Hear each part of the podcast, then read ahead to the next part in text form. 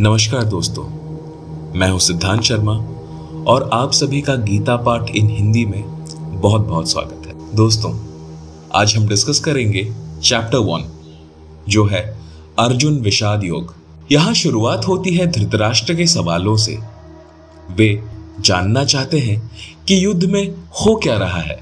उनका पुत्र दुर्योधन और उनकी सेना क्या कर रही है। और साथ ही में पांडु पुत्रों की सेना भी क्या कर रही है?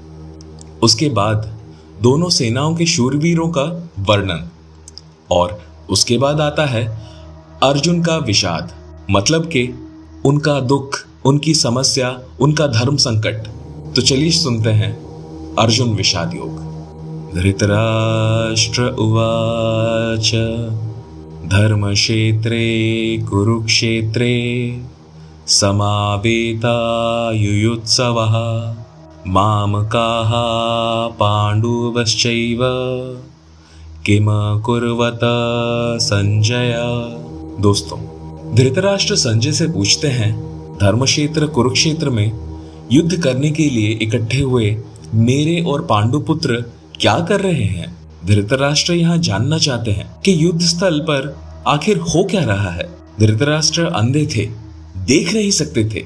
गौर कीजिएगा दोस्तों, लेकिन आँखों से अंधे थे, मन और मस्तिष्क से नहीं। उन्हें पता था, वे धर्म के साथ नहीं है, क्योंकि धर्म तो वहाँ होता है, जहाँ भगवान श्री कृष्ण थे। अपने पुत्र मोह में उन्होंने शांति की जगह युद्ध को चुना था।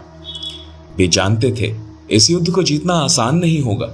दोस्तों, हम भी अपने जीवन में कुछ न कुछ गलती ज़रूर करते हैं। तो हम भी वहाँ समझ रहे होते हैं कि हमारे किए हुए का नतीजा शायद अच्छा ना हो।